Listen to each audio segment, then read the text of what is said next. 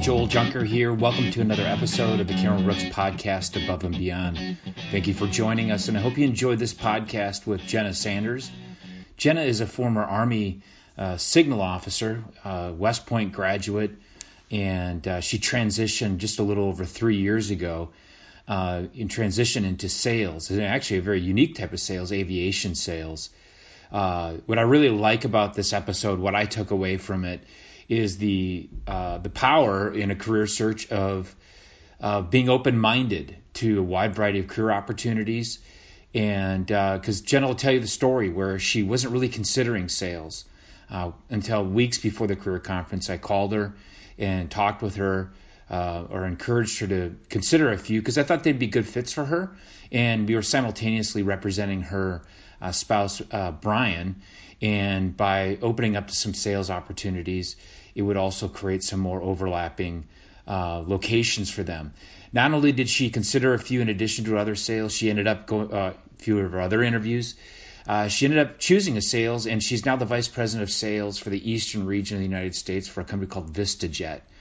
Uh, so enjoy the podcast.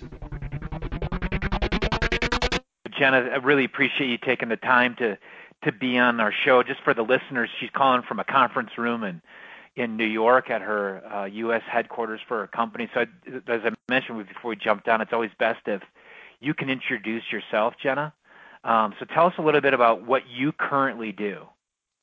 Oh, yeah, sounds good. Thanks for having me, Joel. It's always good to talk to you. Uh, I work for a company called VistaJet, and we um, are kind of a charter company provider uh, for private airplanes. So I'm a VP of sales for the U.S., but really my territory is from Virginia down to Florida and then out to the Mississippi. And I kind of I'm just in charge of sales for that territory. So I sell contracts for hours on our airplane. So anywhere from 50 to 500 plus hours on our planes. So you know, for our listeners, because I've been able to you be a part of your transition to VistaJet and understand you to make sure I understand this right. You VistaJet owns a fleet of planes, and you're working with predominantly, I would assume, companies to buy. Con- they buy a contract. We want 100 hours on a certain type of plane, and we've got to use it from a date to to or to this next date. Is that accurate? What in terms of what VistaJet does? Yeah, that's accurate. Uh, we actually we have a pretty good mix between um, you know companies and then just high net worth individuals that come to us. But yeah, it's the majority of people who just don't want um, you know the hassles and the headaches that come with airplane ownership, and so we own a fleet around the world and you give us 24 hours notice and, you know, based off your contract, however many hours you have, we come pick you up, take you wherever you need to go. Yeah, and then it's um, all yeah based off that year. So. Um, and so when you say you come pick them up, so you have if you know, you're you're you've predominantly got the East Coast. Let's say you have somebody in Atlanta, and do you have planes in Atlanta, or does a plane have to fly from like Raleigh Durham to to Atlanta, if they do come from someplace else, does their hours in the jet um, count only when the person's physically in the plane? Yes. So our fleet is floating, so we don't really have a home base. Um, so that's all of our members don't pay any type of we call them ferry fees if we were to have to move a plane for them. And so uh, yeah, I mean, the, all they're paying for is their occupied hourly rate, which is from point A to point B with some taxi time in between. And then uh, the kind of opposite side of the business where we get revenue to uh, kind of bridge that gap is then we have an app that uh, advertises all of those ferry legs, and then we'll sell those out on the charter market to people who are uh, flexible with their travel. Gotcha. Almost like a uh, not quite like an Uber, but it's you can see what's all available and see if that fits your if somebody fits their kind of their itinerary or something like that. So you don't have planes exactly. reduce the amount of time that planes are flying empty. Exactly. Yeah. Well, I mean, tell us tell the listeners um, about what you did in the Army and um, how you ended up getting into aviation sales. I mean, it's pretty unique. We don't have a lot of Cameron Brooks alum in some sort of aviation sales type of realm. And um, so, walk us through a little bit, Jenna Sanders in the military, how you ended up in this role. So I was a signal officer. Um, I graduated from West Point in 2008, and then uh, was a signal officer from 2008 to 2015 is when I transitioned, and um, really just was you know in leadership roles, platoon leader, XO, company commander when I got out.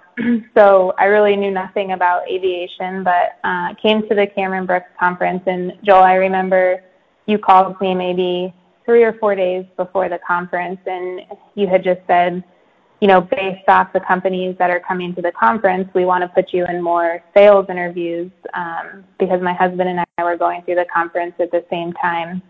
And just to have more overlap and opportunities with location, uh, you said that, you know, if I was open to some sales interviews, then uh, we'd have more overlap. So I said, of course. Um, and yeah, really didn't go into the conference thinking I was going to end up in sales. And I remember, you know, getting the aviation, the t- it was Textron Aviation that had come to the conference to interview for sales positions. And I remember at the time Brian was really jealous, and, and I knew nothing even about Textron Aviation. Of course, he knew Cessna Beechcraft and airplanes, and he had grown. You know, one of his good friends had flown um, a King Air, I think, even. And so, uh, yeah, so it was just. Um, I think uh, I remember Chuck giving his brief on Textron, and it kind of perked my interest a little bit more because it was, um, you know, kind of focused on a high-level consulting type sales role. And so that really interested me. And then, um, you know, I had a really good inf- interview at the conference and was excited about the company. And then went out to Wichita and uh, interviewed on site with Textron Aviation and uh, yeah, I got to go through the factory and see the airplanes get built, and uh, really kind of started to develop, you know, a love for aviation right then and there. But yeah, it was really never on my radar before. But uh, yeah, I really got lucky with it. I have a lot of people who reach out to me and ask, you know, how to get into the industry, and so I feel very fortunate um, to have gotten in really without a background in aviation. What what if you look back on that time? Let's say you're talking. If you were to talk to other, this is you are talking to other JMOs that are listening to this. Based on that experience of Joel calling me, talking about sales, is there any lessons learned you want to point you would pass on to other officers that are, I don't know, coming to a conference or thinking about, or they're coming in the next year and thinking about their career search based on your experience of the career conference, the follow-up interviews in Cameron Brooks? Yeah, definitely. I think, um, and I've told people this before um, who have reached out to me kind of um, post conference, and I, I think the and Brian even fell in the same boat is that we I think got stuck in this box of looking at this is what I've done in the army and this is what I've been successful at in the army, and it was all just management, um, you know, project management or um, even just kind of people management. And so because of that, I had this notion going into the conference that that's what I was going to do, that I was going to walk in and hit it out of the park with these, you know, that kind of role. And there was some other things that interested me, like consulting, um, but sales really wasn't on my radar. Um, you know, just because I think that in my mind, it wasn't something that I did a lot. You know, I just didn't have the background like to back it up in my uh, interviews. And so then I remember going into the conference, and I think I had my first sales interview with um, it was um, Biotronik. I had my first sales interview with them, and I think I just started relating to the type of people that uh, were interviewing me. That you know they were salespeople, and so I I felt personality wise we were a little bit more aligned than some of my other um, more operational interviews, and and so that's the one thing I would say is that I think it's really easy to kind of look at what you've, what I did in the army, and it was easy to see all the project management and logistics and that kind of stuff that I did, but it was a lot harder to see, you know, how I would be successful in sales. And had I not done those sales interviews, I think that I would have ended up in one of those roles and been a lot less happy. Um, and then how does your your signal officer, um, one would think IT consulting, just like you said, is very easy to see the translatable skill set. How does your skill set from the Army relate to selling aircraft? Like, how do you leverage your military officer experience? In other words, day to day, monthly planning, quarterly planning, goal setting. How does it come into play? Yeah, I think the big thing is, especially when I was a company commander, is you know I knew what the end state was, and I really just had to. I was in charge of kind of making the training plan and you know hitting certain benchmarks along the way um, to you know end up wherever we needed to end up with training and statistics at the end of the year. So that's really I think kind of helped in sales too because I don't have um, really anybody you know asking me day to day or week to week what I'm doing. I know each quarter what I need to sell and I know what it needs to look like by the end of the year. Um, and so even kind of going further, you know, like the Army with, you know, knowing, you know, kind of peak times and things where, you know, sometimes where more people were on vacation and and things like that kind of has transferred even into business as well to understand um, some of the sales cycles and um, you know where you kind of areas quarters where I need to push a little bit harder, where I know things maybe are going to be a little bit slower, so I need to get ahead of those things. So I think that's really where the Army kind of helps with the planning side of sales. You've you've basically integrated yourself now with two companies post your transition. What what is key to onboarding into a company? What would you say are like the two or three things that somebody new to a company should really focus on or do or not do in the first six months or year? I think that I mean the biggest thing for me was kind of um, especially in sales and not being in the office as much as um, the you know just especially in the onboarding the one or two weeks that I was in the headquarters, uh, really taking the time to just get to know everybody there, meet as many people as I could, really understand what they did, so that way you know when I was out on my own, I knew who to call. I knew, you know, who to get help from. And obviously, the more time that I spent with them while I was at the headquarters and, you know, had that face-to-face time, the more likely they were to help me, you know, while I was out. So I think that's the biggest thing is just um, really showing people, you know, that I was excited to be there, that I was looking forward to working with them and getting to know everybody in the organization. I found out pretty quickly that um, you know the the most important thing wasn't learning everything about every airplane that we sold in the first few weeks. Um, it was more important for me to really um, get to know everybody at the company and you know just understand the dynamic of things, um, so I could get help when I needed it. How about in the onboarding with your current company? What are some things that went well for you the first six months in integrating with the company, would you say, are things that were you know really positive ex- experiences?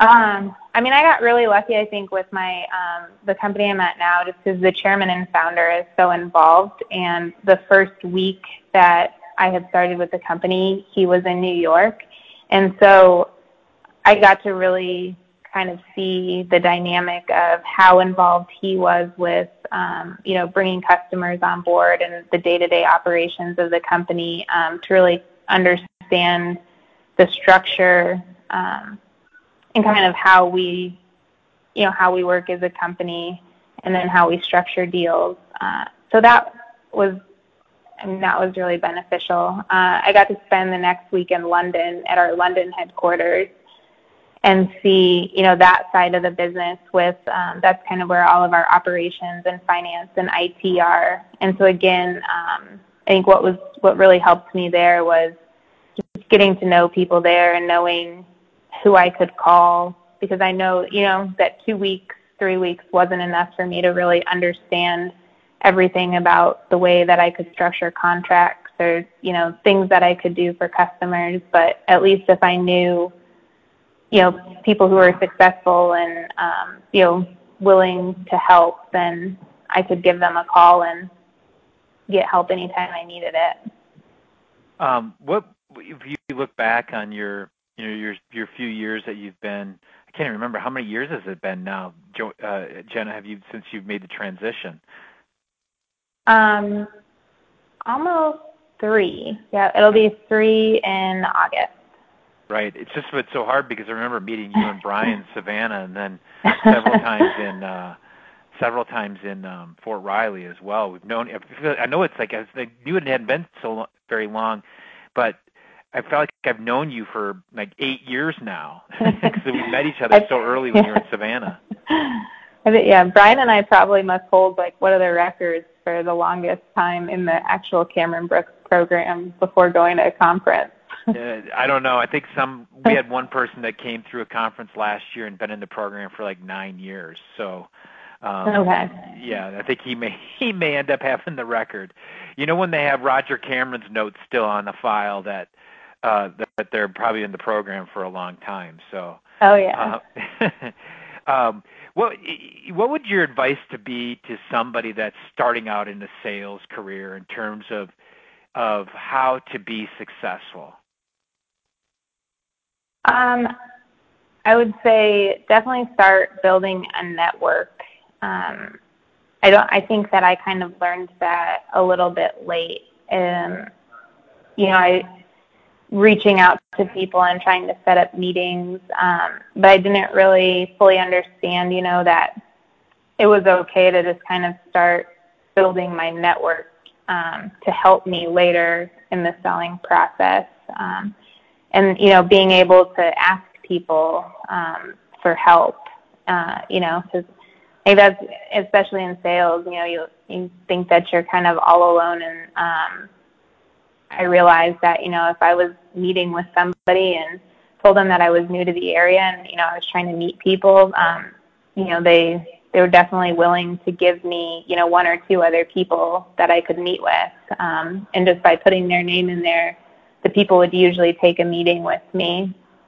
So I would say that um, you know that's something that I didn't realize right when I got out. I was kind of more focused on you know the product that I was selling and just trying to get in as many meetings with people as I could, rather than just kind of building up my network um, to open up doors and then realize that those conversations come. Um, what do you think are the biggest misperceptions of sales? Or maybe what are the biggest perceptions of sales and what are the realities and what are the those are really false perceptions based that you've you've been in it now for a few years? Yeah, so I think um, especially one of the mis- misperceptions that I had is that you know you're sitting behind your phone or your computer and you're just trying to cold call people or email people and um, try to sell them on something you know, and you're getting a hundred no's a day. When in reality, one of the things that I love about sales is that, uh, you know, I'm just the the relationship aspect of it every day. You know, I'm out meeting with people, developing relationships with people. Um, I was emailing one of my customers this morning um, that flies with us because he's a huge Browns fan and about the draft and um, you know it's that kind of thing that I really enjoy about sales, and I don't think you know going into a Cameron Brooks conference, I didn't understand that you know it's it's a relationship building um, career. It's not you know you're not out cold calling people every day. I mean there is that aspect to it, but uh, I think that the the people interaction day to day is stuff that as army officers, you know, I think people really enjoy versus you know getting out or you know going somewhere and sitting behind a desk nine to five. Um, and speaking of which, I haven't because I've been working all day today. Who did the Browns draft in, in the? Who did they draft, oh, by the way? Oh, Baker Mayfield. They did, really okay. Yeah, they took Baker Mayfield. So and then it he was mad because so he's a huge Browns fan, and then they took some other I think, I mean, obviously not a no name, but they picked up like a defensive back, I think, and right. left Chubb on the board. Um, so the Broncos took him at fifth. Right, and your Um, team, I just pulled it up. Your team got Exactly. shoved. You're a Broncos fan, so you're happy Oh with yeah, that. exactly. Yeah. So yeah, there was a little. He he almost threatened to leave and go to NetJets this morning, but it was all right. All right. Um, so the uh, um, how many times? This is for our listeners to know that's for some cool things you can do for sales. How many times have you been to the Masters? uh, the last three years. Yeah. So that, so there's one fun thing about sales. You get to take at least the the uh, the non-medical device sales. You have a lot of opportunity to take people out for entertaining and and spend time with customers in a social setting. Is that accurate? Okay, that's accurate. That's actually why I'm up in New York through the weekend is because we partnered with Christie's, uh, who does um, art auctions, and Peggy and David Rockefeller left their uh, art collection to charity when they died, and so Christie's is doing their art auction, and so we partnered with them. So um, tomorrow night, I'm taking two people to the opening of the David and Peggy Rockefeller art collection auction. Wow, we expect some uh, pictures to be posted for us to look at that. That sounds pretty amazing. Just for our Yeah. listeners too, the reason why I said about medical devices because in the medical device area, the companies and the representatives have to be careful with regulations about entertainment because of conflict and interest. Whereas selling planes, you don't have an FDA or anything like that that gets involved or government that gets involved um, because it's not healthcare. You're selling planes, but uh, well, let's um, any any books or learn things that you've learned that you would pass on to other people that are curious about sales that they should read in terms of preparation or even leadership development or just getting better at uh, being a, a development candidate in business that you'd like to pass on? Uh, you know, one of the books that I've kind of read over and over is The Power of Nice, and I love that book and think that I mean it applies to everyday life, but especially in sales. I think it's just um, you know I go back and read parts of it, um, you know maybe even once a month to just um, kind of a good azimuth check um, because it get it's so easy to kind of get caught up in your own world and um, be so focused on you know the number that I need to hit and what I need to sell, and you know I, my world starts to revolve around me. In reality, with sales, um, you know I really have to kind of focus that energy to everyone else. And so, The Power of Nice is a really good book to kind of um, remind you of those things and um, you know see that by helping other people um, and kind of spending more time doing those things, it actually comes back around a little bit more than if you were just focused on yourself. Yeah, that's that's. Uh, I'm gonna. I have not read The Power of Nice. Who wrote that, by the way? Do you remember? I don't want to put you on the spot because I can't always remember authors. Sorry, no, I don't remember. It was um, it's two people that did a publishing company. I know Jay Leno did the foreword for it, but Okay. yeah, I can't remember who actually wrote it. All right. Well, we'll put it in the in our podcast notes and the blog and things like that for everybody. Um, parting kind of parting shots type of questions. Um, best best advice that you've ever received, and and will you be willing to share it with other people? Um, so I have a mentor um, in sales and well, just in business, and they kind of they gave me a really good piece of advice, and they said that you need somebody in business that's at least two to three levels above where you are that kind of um, can take note of the things that you're doing and you know have a path for your development. Um, because the minute you lose that, it doesn't matter, you know, what your performance looks. I mean, you could be a great performer, but if people two to three levels above you kind of don't know about you, your chances of you know career progression go down significantly. So I think that was just kind of a great um, piece of advice that I got that I need to be engaged with um, you know leaders in my company. Um, make sure they know who I am. Make sure they know you know my career goals and what I want to do. And when you, uh, um, if you could talk to, advise yourself all over again from back in three, four years ago, five years ago, what advice would you give yourself if you could do it all over again, or talk to the Jenna Uh, Sanders four years ago? Before I got out, or like right after I got out.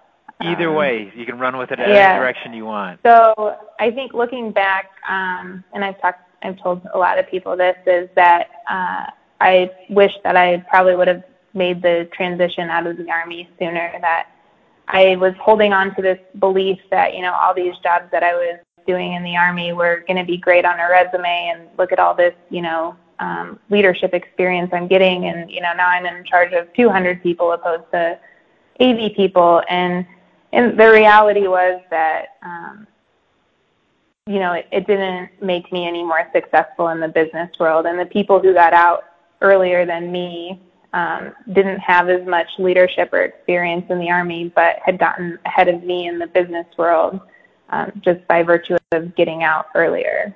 So sure. I think that's the one thing that I look back and just knowing if I was going to transition to business, I wish I would have just done it sooner.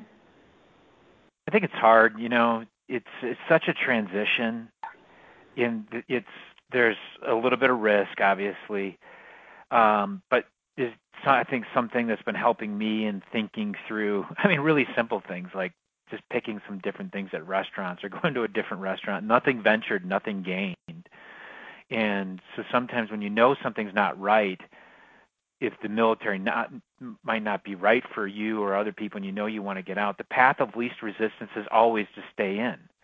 Mm-hmm. Um, and it's just easy to keep to keep on that that path and it takes active energy to actually get out. I mean, it's got to have conversations, you got to put a packet in, and it doesn't take any active energy to stay in in the in that path and that's what I mean by that path of least resistance. So it's just so hard. And then, if you're not willing to venture out, especially if you know it's not right for you, kind of just stay into that system and kind of continue to continue on. And before you know it, if it's not been right for you, you've missed some really good developmental years that you could have been in the business world and really getting your career on track and catching up to your peers who have more business experience. Yeah, exactly. And I think that that's um, you know, obviously with the Army, it was always, you know, the carrot dangling in front of your face with, um, you know, well, we're going to put this opportunity in front of you and now this. And yeah, I think, you know, Brian and I knew going into the Army that it probably wasn't something we were going to do for a career. And so, yeah, I think it, we just needed to, I mean, you worked with us and I mean, you saw that um, we probably should have made the decision, but yeah, it was the same thing that it was just easier to kind of take the next job and promotion than to push back and just say, nope, this isn't right, and it's time to get out. Yeah. Yeah. Well, Jen, I really appreciate you being on the call, sharing your, your career and your insights with us. We'll be in Charlotte in June and November. So if you happen to be in town or you, Brian, in town, let's uh, love to grab lunch with you again. Yeah, definitely. As long as it's not the ninth. I've got British Polo Day. Say that again? I said as long as it's not the ninth, we've got British Polo Day up in New York. Oh well, we should also be for, fortunate to go to British Polo Day like you are. Well, sounds good, Jenna. Congratulations on all your success, and again, thank you for being on our podcast. All right, thanks, Joel. Thank you, everyone, for listening. I hope you enjoyed the podcast. And if you want to learn more uh, about Cameron Brooks, the career search process, our transitioning, visit our website at cameron-brooks.com. If you are not familiar with our blog, uh, we have uh, uh, a publishing a published post every week um, of either the blog or a podcast like this, full of great information about what's going on in the marketplace, uh, tips on transitioning, leadership, interviewing. Uh, also, check out our book, uh, PCS to Corporate America, which you can order uh, from Amazon.com. And of course, you can contact us and find us at uh, Cameron-Brooks.com.